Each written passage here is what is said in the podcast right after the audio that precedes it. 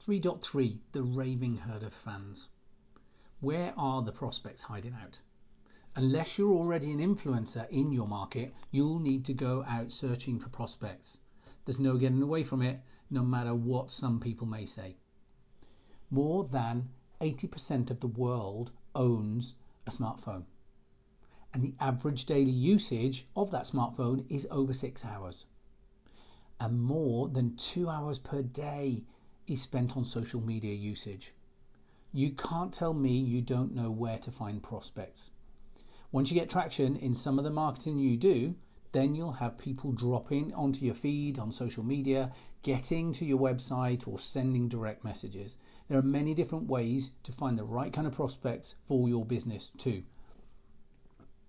For online marketing, I'll give you a few examples here that have worked really well for me. Currently, I've got 375 friends requests waiting on my Facebook profile. Image outbound versus inbound marketing. There are a few examples of inbound and outbound marketing there, such as TV and radio ads for outbound, pay per click, display ads, show trades, and print ads for outbound. Inbound include SEO, social media, blogging, viral marketing, and influencer marketing. I have a magic piece of software, thankfully, that weeds through those friends requests on Facebook each day. This saves me time and energy with the initial contact. So many of those accounts are fake and are gone within a few days, so thankfully I've wasted no time chatting. So, inbound leads is one way that you develop your tribe.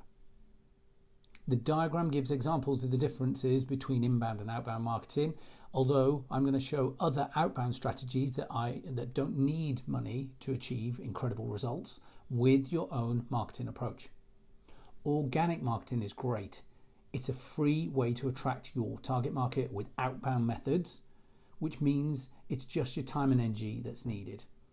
Another way is to go and locate YouTube channels, Facebook groups, Instagram pages, LinkedIn profiles with a quick search on those social platforms.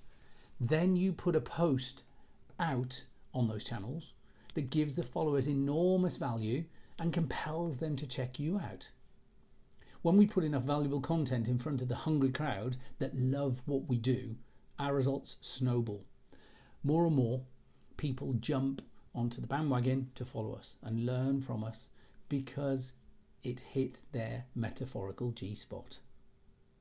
If I take a couple of the inbound examples in the diagram, SEO, search engine optimization.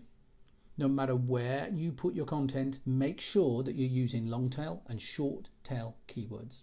I really hope you know what SEO is. I could write a whole new ebook on long and short tail keywords and SEO.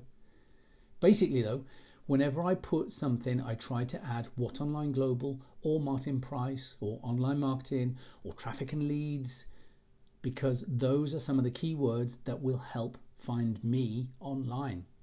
For YouTube, I'd use something like how to build an online marketing business.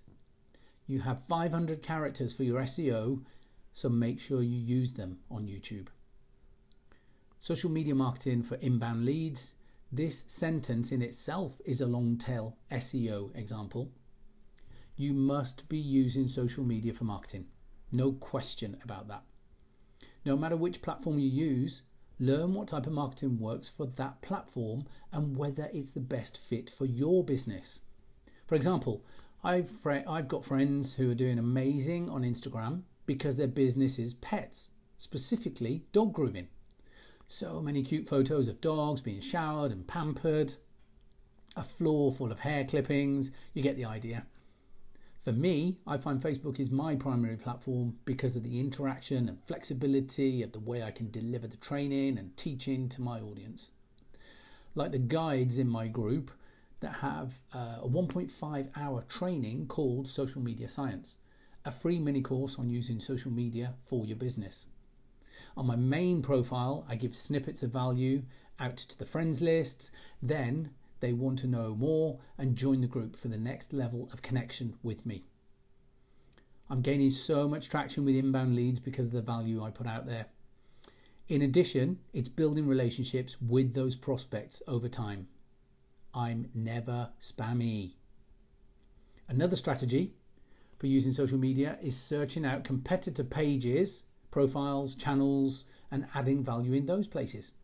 Answer people's questions in groups and other places. Become the hunted rather than going out and being the hunter.